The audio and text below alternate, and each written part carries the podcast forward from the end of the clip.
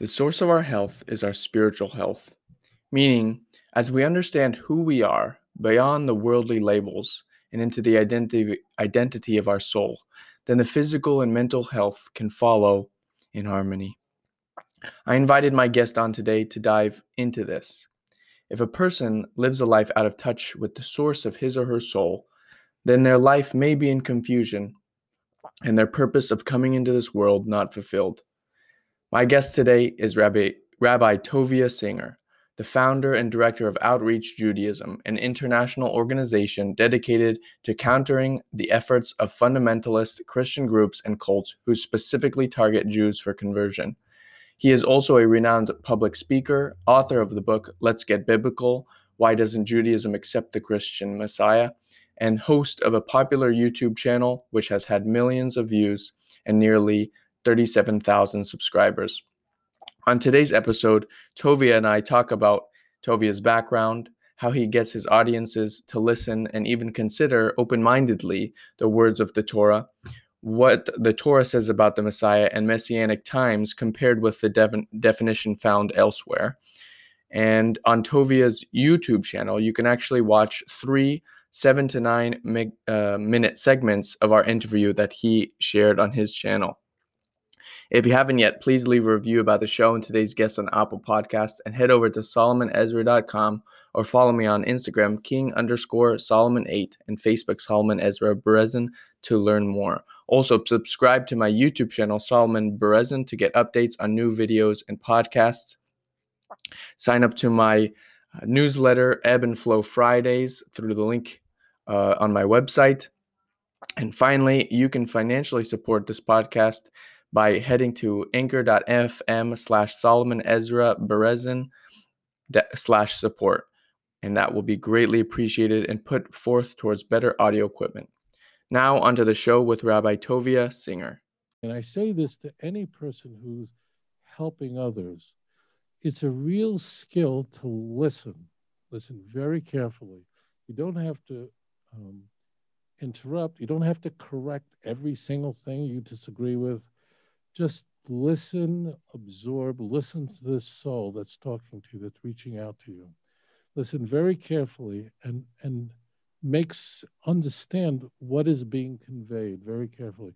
Don't come in with an agenda, but rather in using the metaphor of chess, you're always playing the black piece. It's not a game, of course. So but the point is, make sure to all healthcare professionals, clergy, learn to listen. It's an art, and really try to make sense of what is happening to this hmm. beautiful soul in front of me. What are they thinking? What, and then once they've expressed themselves, once he's poured his heart out and explains it, then slowly begin to respond in a way, not that it's you're imposing your agenda on them, but answering their question directly. That's another thing. Start this way. My my show is really aimed around health and in its whole term, physical, mental, emotional, and spiritual.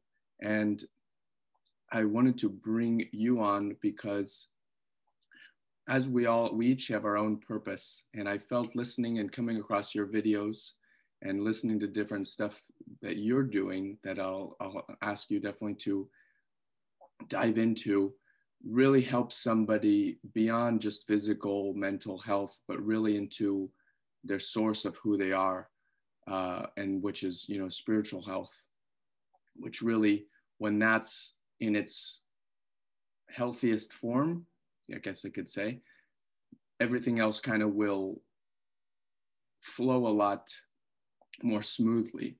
With that being said, Tovia Singer, welcome on. Uh, I'd love to hear a little bit about uh, your background and what led you to all the different talk show work you've been doing for several years now and out and outreach Judaism and really just helping um, Jews who have left the religion, if that were possible. And that's not the right way of really saying it, but who may have converted to another religion and ultimately coming back uh, home and uh, learning more about the Torah. Yeah, so my entire life is devoted to helping Jewish people who have uh, come lost in really the darkest place in, in the church and help them come home. I've been doing this for 40 years now. Hmm.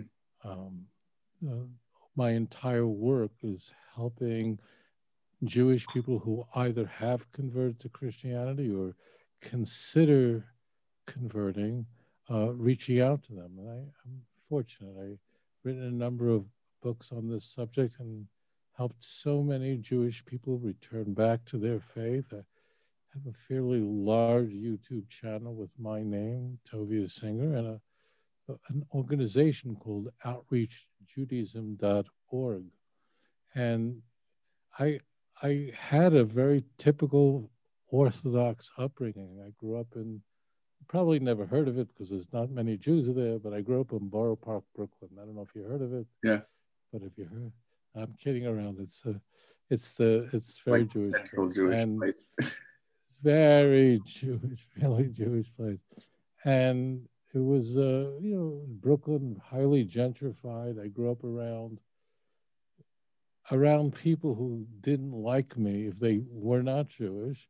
I couldn't, for the life of me, figure out why people wouldn't like me, and I was born 15 years after the Holocaust, so it was a common sight to see people with numbers on their arms.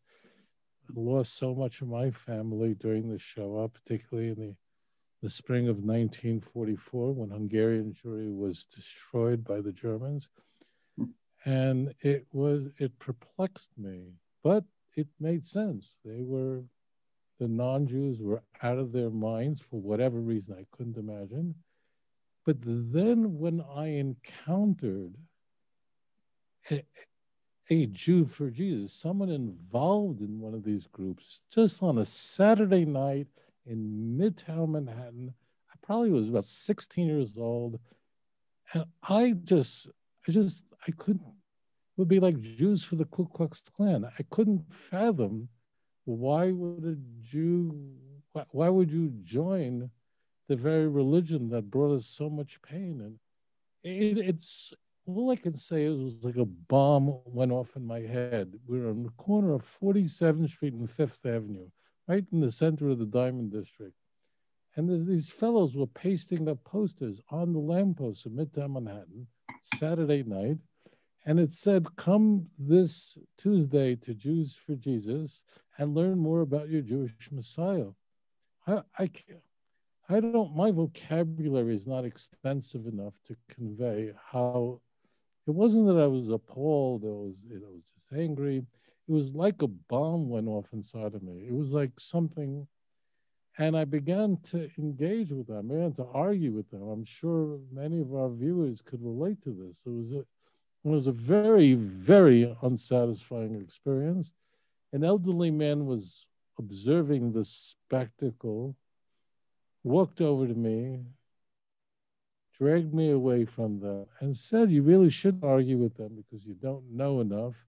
Instead, if you want to do something, maybe follow them around. And as they paste up their posters, you schlep them down. And maybe I was just, the whole thing was just a nightmare because I don't know enough. I, I studied really in one of the premier yeshivot in the world. I studied in the Mir Yeshiva so, you know, I, we had a very vigorous Jewish education. These guys, I wasn't even sure they were Jewish. I something I don't know. They know, and I. But it led me to just that cooked inside of me until I visited Israel for the first time. Wasn't that long after, and my uncle, who was very dear to me, he gave me a Christian Bible that a pastor had given him after spending a Shabbat at his home in the old city of Jerusalem. And I began to study it. And it was then that I met, you know, he lived in the old city of Jerusalem. So, of course, when I went to pray, I didn't go to the young Israel, nothing against the young Israel, but if you're in the old city in the Jewish quarter, you're going to go pray at the Western Wall.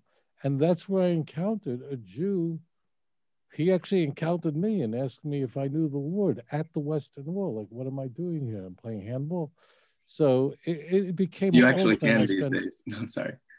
I know you can't. it was like, what? A, he asked me, "Do you know the Lord?" I said, oh, "Cool. What am I?" It was so bizarre because I, I really didn't know the lingo. I didn't know what was going on. It was just this young fellow with a cardboard yarmulke on his head to give, that they give out for free when you're walking. And then he asked me, Do you know who Yeshua is? I thought he meant, I said, Of course I do. I thought he meant Yeshua Jacobowitz, I went to yeshiva with. It was, and I began to just unpack what was happening. I, I blew my vacation on him. The, the end of this is that this young man came back to the Jewish faith. And that was something, that was a calling. Look, I didn't hear voices, I didn't see visions, but I, I, I as sure as a person could be, I believe that I was brought to this world for the purpose of helping Jewish people who are in the church. As it turns out, there are just so many nice evangelical Christians out there who study about Judaism, who are intrigued with the Jewish faith, who study my books and my YouTube videos. And this is a very, very large number who have chosen to become B'nai Noach, uh, meaning they're non-Jews who've embraced the Jewish faith without converting. And it's uh, just been just very, very exciting experience. I mm. and I operate out of that clarity all my life. Yeah. Well, thanks for for sharing all that. I'm sure when you were ex- going through all those experiences, it must have been very intense, uh, but ultimately kind of growing you into this purpose. And um, from what I've learned and watched, it's definitely not that you're really criticizing the other religions, but really just making sure that you know making sure that the a, a Jew isn't in that um, faith. Y- yes, that's true. As every However, all of our all of uh, every faith, every religion has its has its purpose, has its has its place in the world. So I, I'm going to be one of these probably outliers on your show.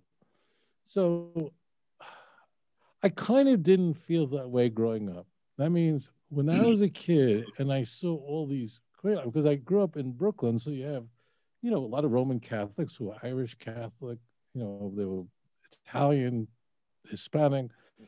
I I did feel that there there must be something that was taught by the church that somehow filtered in. I mean, they didn't weren't born this way, but in truth, Jews for Jesus and other such groups do raise very serious charges against the Jewish faith, and um, and they deserve a response, and people want one. And it is very true that there are many things in the New Testament that are thoroughly true but whatever is true in the New Testament just isn't new.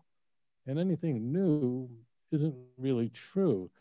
I am I don't criticize Hindus or Buddhists or other religions. I just did a interview in, in, in India for an Indian broadcast, and I, I don't because they're not involved in evangelizing us. But I, I do have to respond to very serious charges made against the Jewish faith that's interesting because also don't there are quite a number of well I, I can't say that based on fact but what i've heard that quite some jews will go to um, eastern traditions um, and other faiths right but they're not targeting us i mean uh, there's no group called jews for buddha there are there's the Jews, Jews or right, right, right. So, there's also Hindus. Whatever. That means there are I suspect but, that they enjoy the meditate the meditative techniques yeah, for the most part. A lot of my they're, they're not, meditation. Right. Yeah. Yeah. But when when I mean, you, I, this is yeah, go ahead. I'm sorry. When when you listen to then these um, Jews for Jesus and whatnot, are in the different debates, what is their what draws them to um, to believe all that because faith is beyond knowledge and understanding so how how are you even how what are you listening to them and what are they saying and then what, how are you getting them to even consider what the torah is saying So I used to believe Jews for Jesus. I used to believe chosen people ministries. I used to believe their rantings, meaning their claim is that if you just look in the Jewish Bible, Jesus there, he's bouncing off every page. Now, what, what you do, of course, is go, that's an amazing claim. It's a fantastic claim that our Tanakh, which was written, Isaiah was 700 years before Christianity. The, um, the, Torah is 1300 years older than Christianity. It's a, amazing, but when you go back to the original text and say, well, let me check this out, you find that nothing can be further from the truth, and that in fact, Christian translators have altered the Jewish scriptures, New Testament authors have deliberate, this is not a misunderstanding. I mean, this is not like Buddhism, what I don't know, you know, whatever. It's not like Eastern religions just came up with something. These people, this is really malevolent. I mean, they really, with intent and foreknowledge, altered the Jewish scriptures in order to make it appear Christological. You live in a part of the world where there are a lot of evangelical Christians, a lot of them. I went right? to a, a, Catholic school.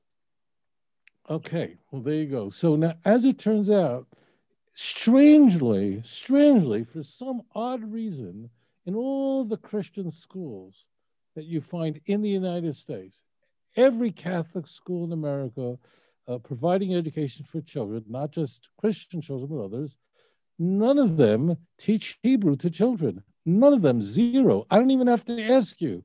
I know they did. Now, some prep schools do teach Latin and teach all sorts of other, but not the original language of the Bible that these Christians believe is the Word of God. That is mind blowing. Of course, once you go to university, then you can take all sorts of courses in biblical Hebrew, but then you're 20 years old, it's too late.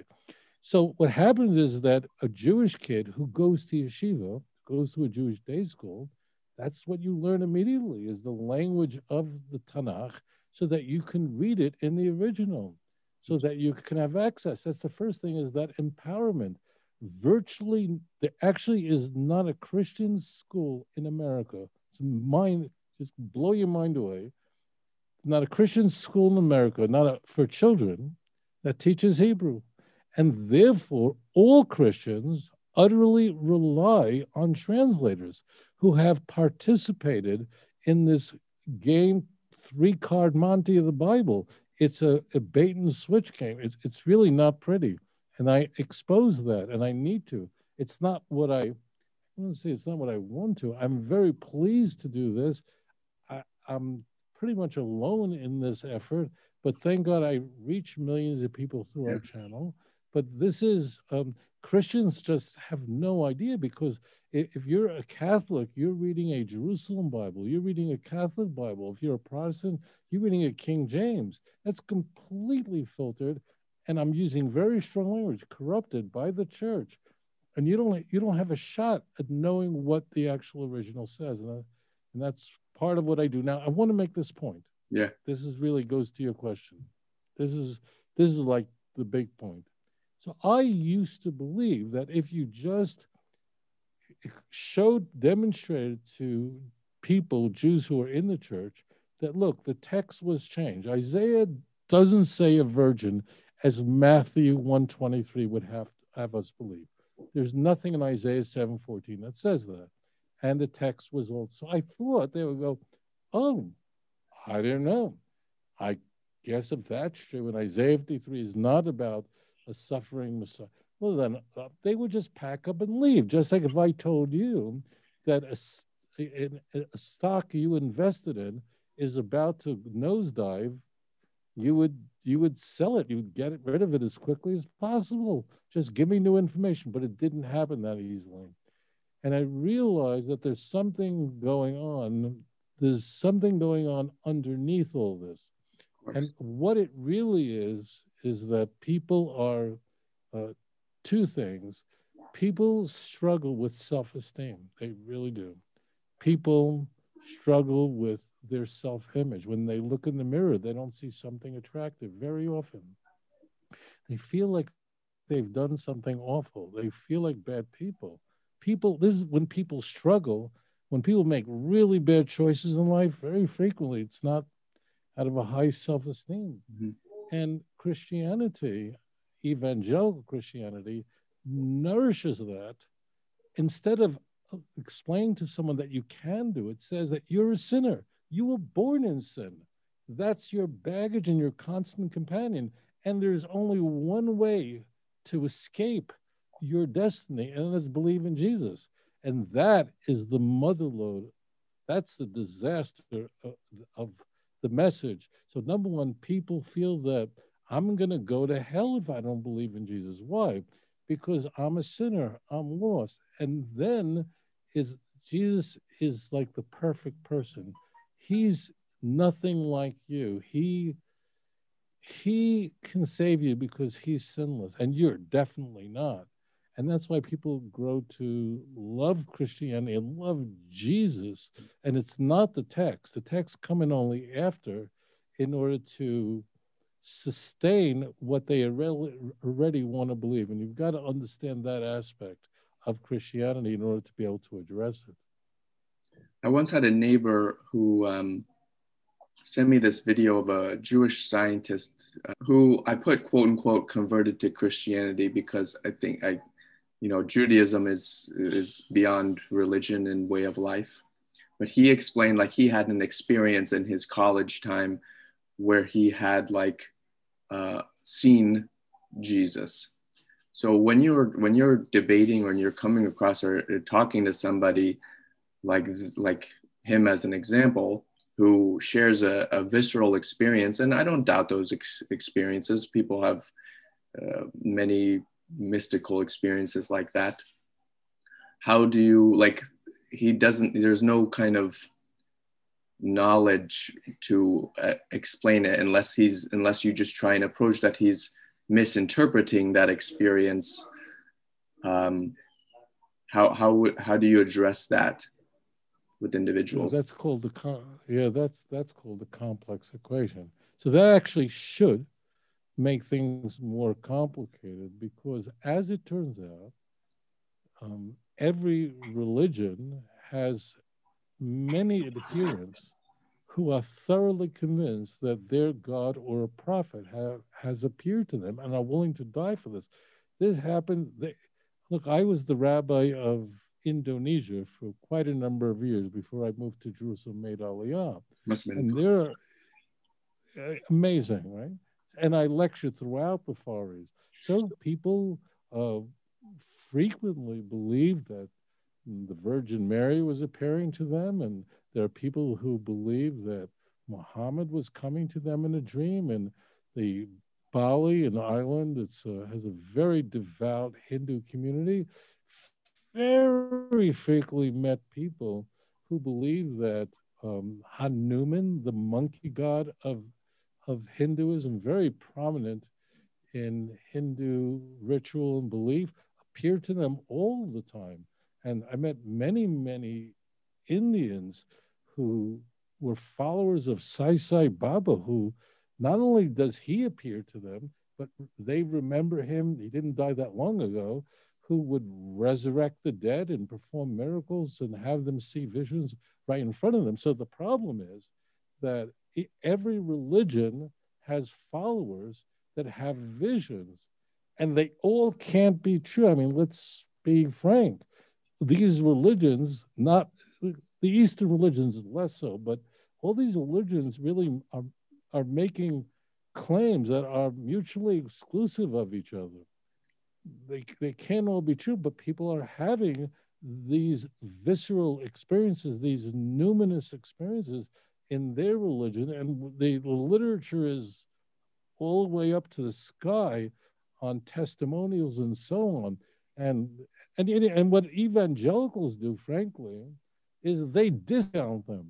They just, well, what about, because they don't believe that you can worship the Virgin Mary or, or any, they just dismiss that. It means only the miracles that happen in the name of the religion that I already subscribe to, that's the one. And, and why is it that no one is having the monkey god appear to them in, in Brooklyn. So it's someone who had some, who's in geographically in the right place, who has already been exposed to that sort of iteration of religion, and like, they're the ones always having the vision. Like, where's the monkey god in in in in in in Houston? You know, it ain't there. It's only happening in India and Bali and some. Well, there's your answer. So if people realize, and that's the, that's what's going on, they you have to use Tanakh as your guide, as as your guide to know how to worship Hashem. The Torah addresses this in Deuteronomy 13. And that's how I respond. And that's very meaningful because people do recognize that people have these visions in every religion. They all can't be correct. And therefore, having the experience, no matter how deep, profound, sincere, they're having them, people are well willing to die for their experiences in every religion. Therefore, that cannot be the barometer for truth. What do you mean they can't all be correct? Sure, they, they all they all happen. They all uh, I don't doubt those experiences. I think you even acknowledge that they're they're real experiences people have. But you mean maybe they're just the, not the experiences aren't correct. No, the experiences. Fifteen percent of healthy people hallucinate during their life, uh, and they'll almost always hallucinate over either about a a dead relative or a religious figure. I have I, although there's a lot of chicanery going on, there are some people who genuinely feel an encounter with their understanding of the divine. That's not the part I dismiss at all. Um, but Christianity and Judaism can't both be true. I mean, Jesus is the Messiah or he's not the Messiah. God is Unitarian, one alone, or he's this, or Jesus is the second part of a triune Godhead. They really cannot both be true. The claims are not compatible with each other. That's what I mean. I mean, if you're using visions, which for many people in every religion, I have no doubt is is sincerely believed by adherents, but with the, the religions are not compatible. Hinduism and Judaism are not compatible with each other.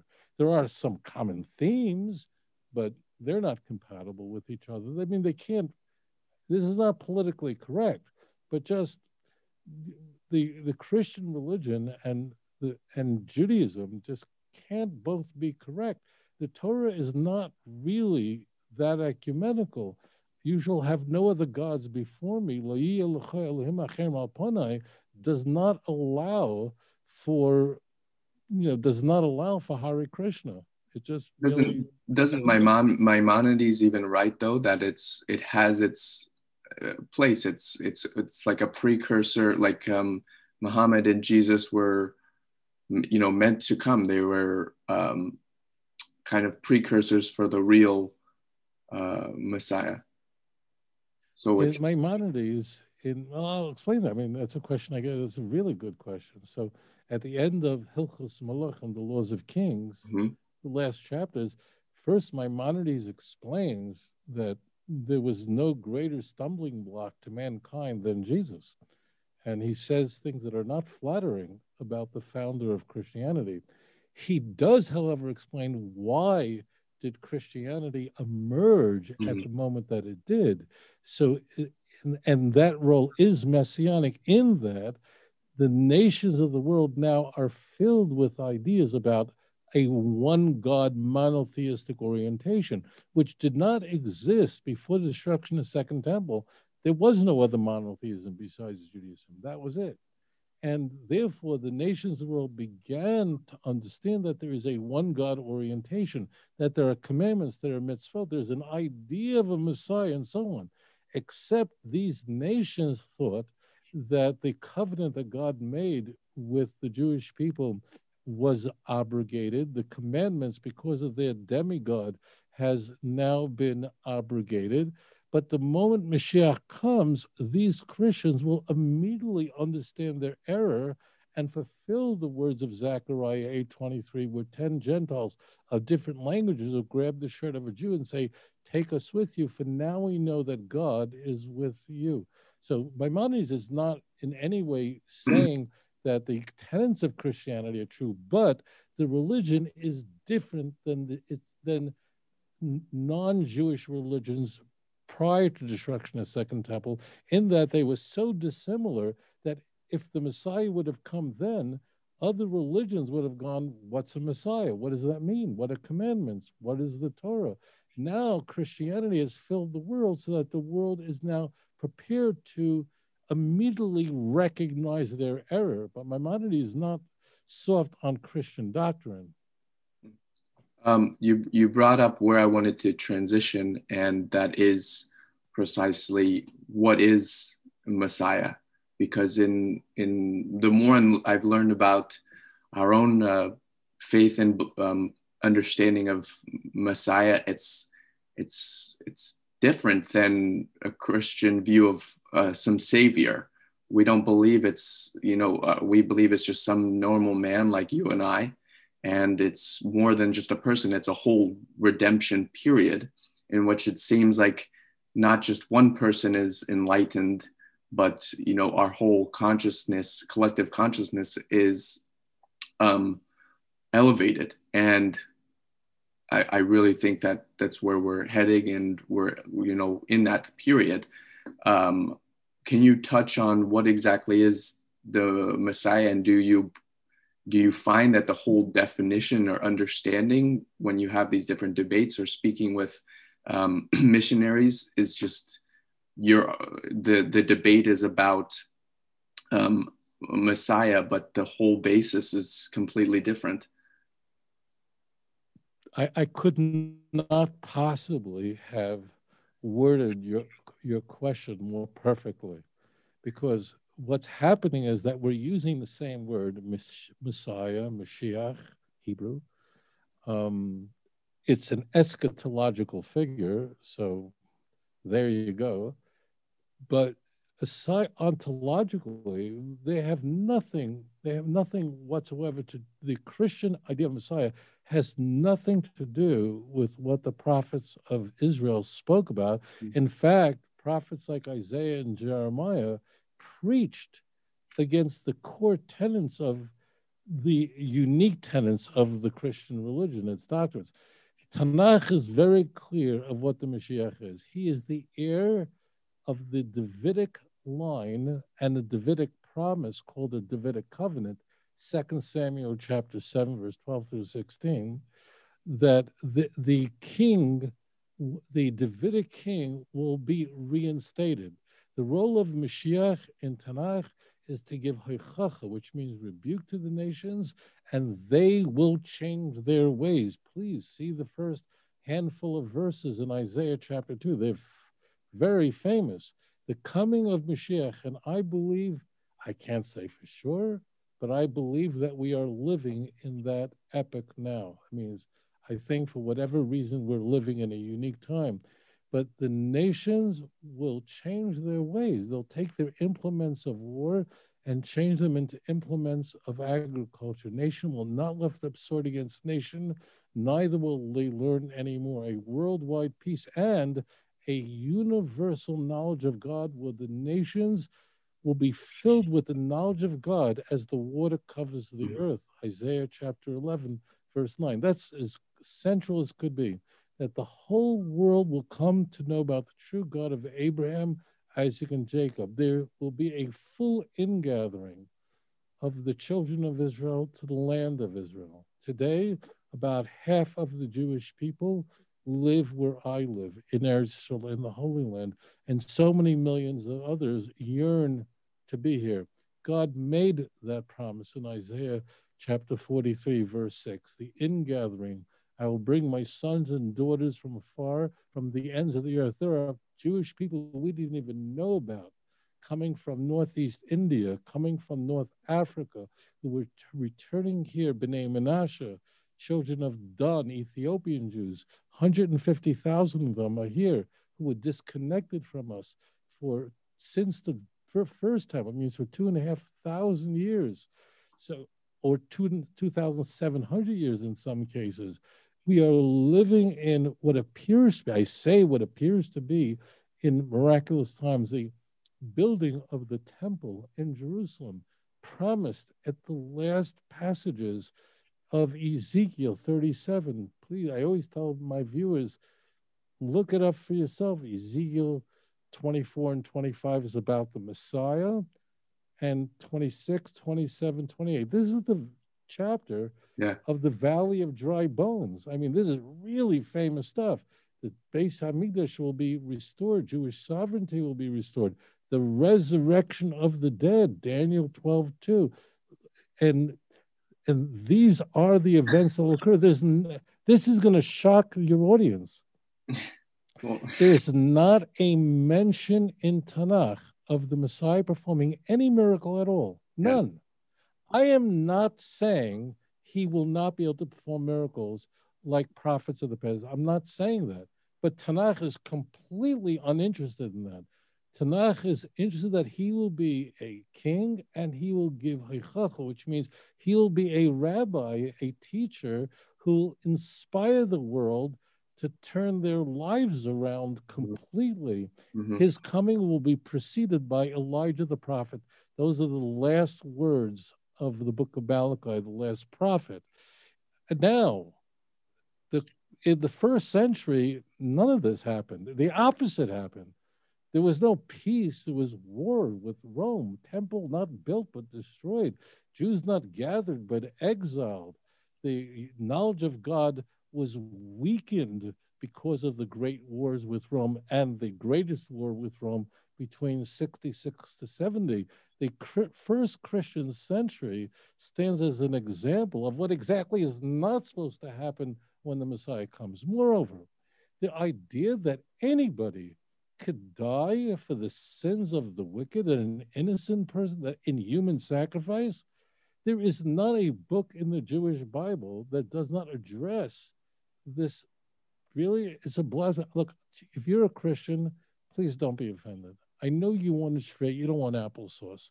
I'm just talking to you from my heart to your heart. Just listen, please. The the this is the mother lode of all abominations in the Jewish scriptures is to in any way believe that the death of innocent children and virgins and in, that the, the Tanakh forbids this. Ezekiel addresses this in chapter 18. But if you turn away from your sinful ways, you might live. The idea that you can subsume the body and blood of the Messiah, that's ritual cannibalism. We find that really early chronologically in the con- Christian canonical literature.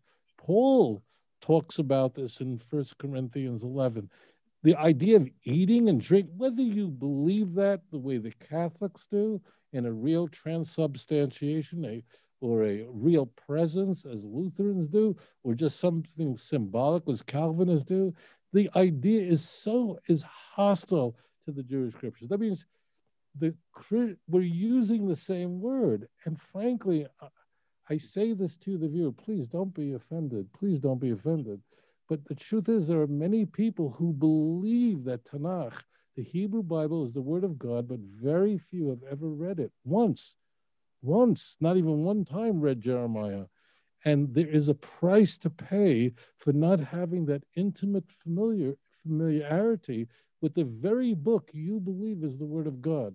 So they're, they're, it's not just they're different, but they are at odds with each other and people are just there and what christians are doing i come i when i was a kid i started off by telling you i didn't like the way christians behaved i grew up around roman catholics i knew that my family was killed in countries that adhered to the christian religion and i just thought non-jews were crazy as a kid i Yeah. thought they were just insane that's how i believed and i avoided them and if i made the mistake of walking past a bunch of Irish Catholic kids, I paid a price for it, and I had to run fast and get out of there. And you didn't. What happened? My complete 180 degree turn in my life is as an adult after rabbinical school, encountering evangelical Christians, just really wonderful people devout Christians who are really good. I mean, I knew these were really good people. And I went, what's going on here?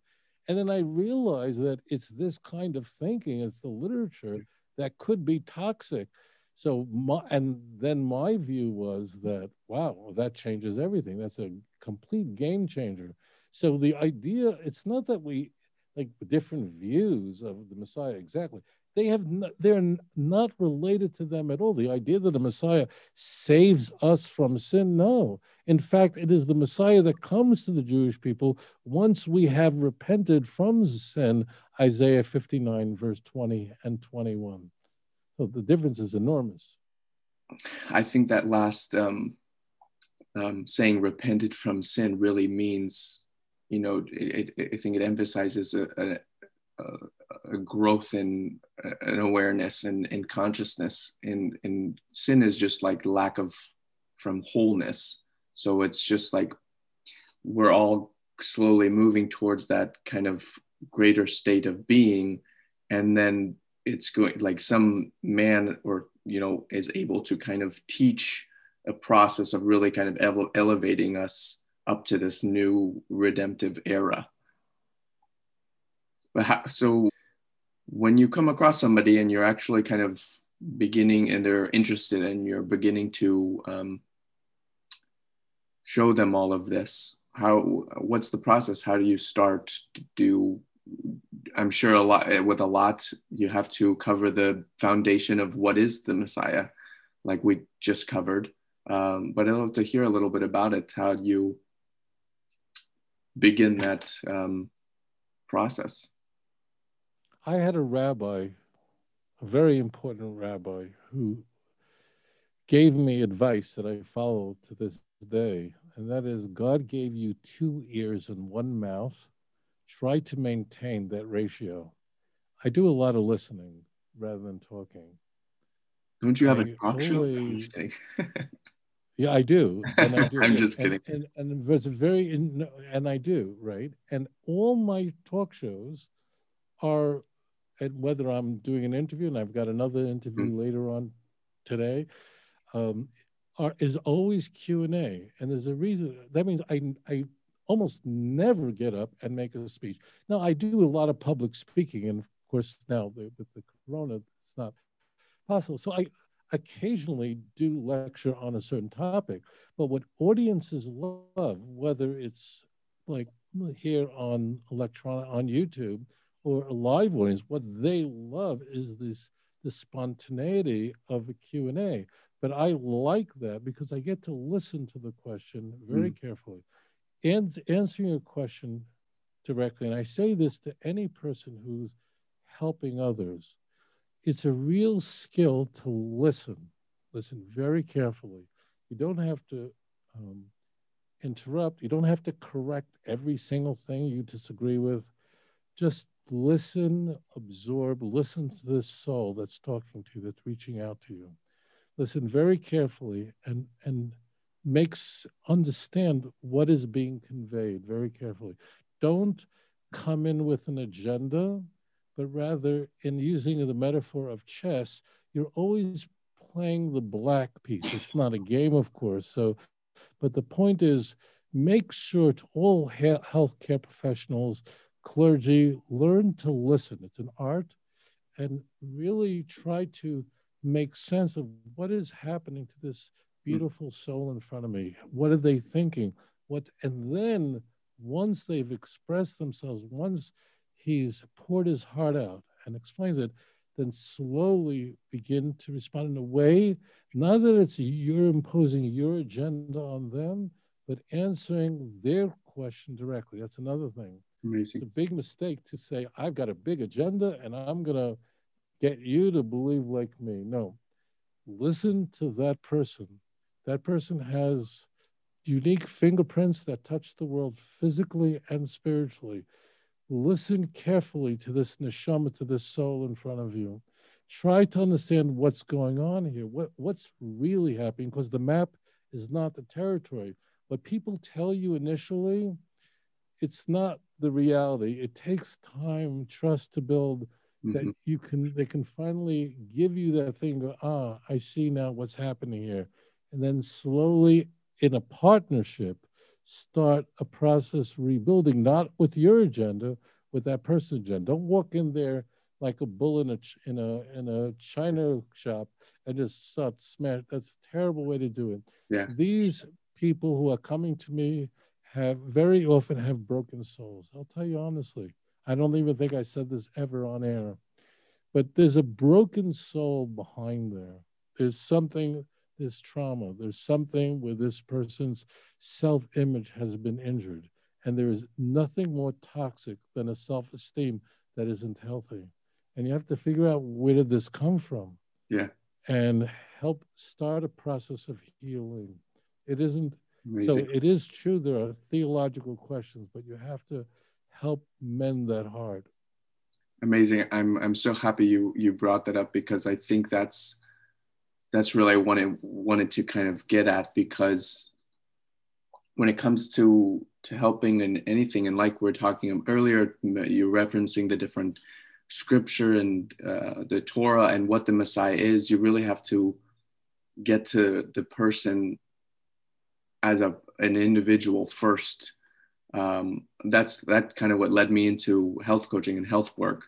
And my main tool, and I talk about it a lot. I was just interviewed yesterday and spoke about it a lot. Is meditation, and uh, that's been a real great tool when it comes to listening, not just to yourself and being able to build concentration, but then when it comes to speaking with another person, because the listening, you know, like we have in Shema Israel, Shema listen also comes from observe. So when you're listening to somebody, you're really observing more than just the words they're saying, but their state of being, how their body is reacting, mm because you can pick up a lot of different um, tells that their body may give away, so to speak, uh, from what they're really intending to say. So I'd love to finish off by asking, because uh, I, I think that what what you mentioned about listening and the way you expressed it was very um, meaningful. It, it really hit hit home. What is the best tool in which you think that you practice that that now you can that you'd love to share with individuals because one of the other things just to finish up that I, I was attracted to your videos and attracted to you and how you are sharing all this stuff is when somebody brings up a point that is let's say against torah whatnot you're not reacting in like a negative way. You're not taking it personal. You're you're you're just referring back to this source or to that source and you're in a sense you're no you're you're calm which is part of the point of this whole um, you know podcast that i have. It's like health and health in its whole state. You're not reacting to uh, a situation that you know may knock you off guard and then you're in a state of panic where you're not thinking clearly that's not what you're doing you're able to really listen and you, you're going into these places and audiences where I'm sure you experience that quite a bit. I do. I, am going to tell you something that I don't know will surprise the viewers. I haven't raised my voice in at least 35 years. What was that? No, I have never, I, I, I have not raised my voice. That means I have not yelled at somebody. I don't even recall. So I'm just I'm making up the number 35 years. But my adult life, I've never yelled at anyone. I never yelled at my children ever.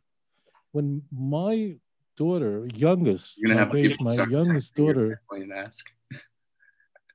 When my youngest daughter was about to walk down the aisle to marry a terrific young man, we had a little talk right literally before she was going to walk down the aisle and walk, walk down together.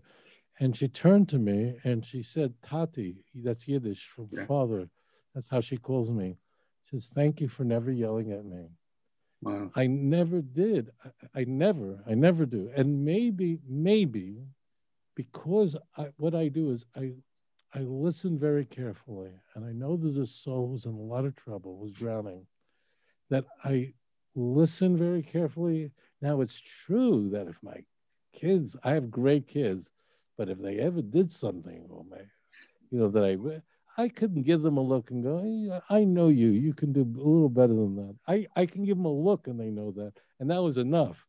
But the truth is, my friends, learn the art of listening and not don't engage in a counter transference where you're you're imposing your own personal memories don't. That means come in clean. Just like a surgeon walks in sterile don't bring your past into that conversation. Don't mm. imp- it sounds insane coming from rabbi tovia singh whose whole life is dedicated to helping people in the church come out of the church i've 10 million viewers and, and, and i engage in debate so this but listen you see me when i on youtube you see me when i meet ministers who just flip out when they see me, and I'm just totally calm because I'm mm-hmm. thinking, well, what's going through this? You know, what, what what's happening to this person here?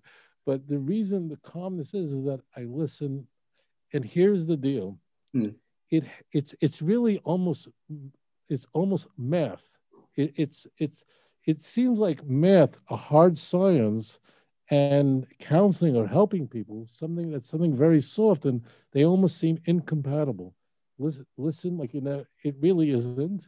It all at the end of the day has to make sense. Even though when you encounter somebody, you hear a lot of pain, anguish, and it just seems like a cacophony of noise. There really is a symphony going on. It has to match. And if you haven't figured it out, let that person keep talking. And until the music and harmonies all come together, and then you begin to see what's happening, what is the source of all this pain. And then and only then could you be an instrument to bring about healing. The art of listening is everything. Keep your mouth shut. I tell people just learn to be quiet and to listen. I was counseling a couple yesterday. I didn't say a word for 45 minutes. Listen, it's got to, it really does all have to make sense. And if it's not making sense to you, whether you're a person who teaches meditation, you're a healthcare provider, whatever you're doing, it's the numbers really do have to add up. Yeah. It can't be this imaginary number. And if it isn't add up, it means you don't get it. Completely jettison your own preconceived notion, just your own personal life, just throw it overboard because any of that is toxic to an interaction. Come in and just wipe the slate clean learn to listen and address his issues, her issues, not your own worldview. And if you're able to do that, then you're going to see a life of enormous success, not only for you, but for the people that you cherish and want to help. Wow. Tovia, thank you so much. It was a joy. It was a joy to be on with you. I, I really, I enjoyed this more than I anticipated. I didn't think it would go so good. I'm kidding around. I'm kidding around with you, but you really, um, you really brought this to a very high level, very high point. And thank I, God, thank I God. Feel a tremendous kesher with you. Hashem should strengthen you and and keep lifting you up and guiding you in your your life, really, and have a, a lot of hatzlacha, success, and bracha, blessings from Jerusalem. And I look forward to meeting you here in the Holy Land when we're done with this crazy plague that has inflicted the world around us. So thank, thank you. Thank you. Thank you once again for, uh, I, I loved all that you said about listening and it really includes patience, um, all that goes into it. Uh, it's, it is a very valuable, valuable tool when it comes to health and, you know, just kind of everything. So thanks once again for all the work that you're doing and you know you people can check out the different testimonials you have on your website of other individuals um, really connecting with you know who they are. I think that's the main the main part of it and just wanted to state again that's why i had you on the show because my other guests have been you know doctors and uh, trainers and health coaches and rabbis. Um, and so this may be kind of a co- controversial uh, episode, but uh, I think it is at the core of our health and who we are. And that's why I wanted to bring you on. Um, how can people reach out to you or get a hold of you and watch your videos? Thank you. So our, our website address is outreach outreachjudaism.org, Mhm. outreachjudaism.org.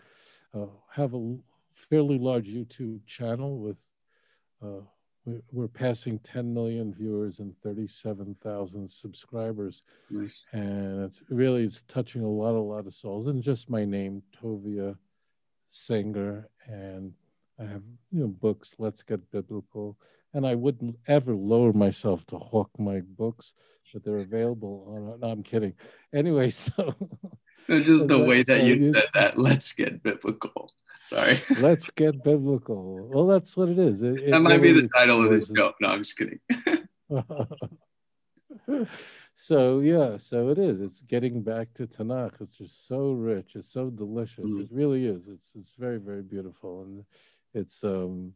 And I, I thank you again for having me on. It's really a, an honor to join you for this very precious time we had together on air.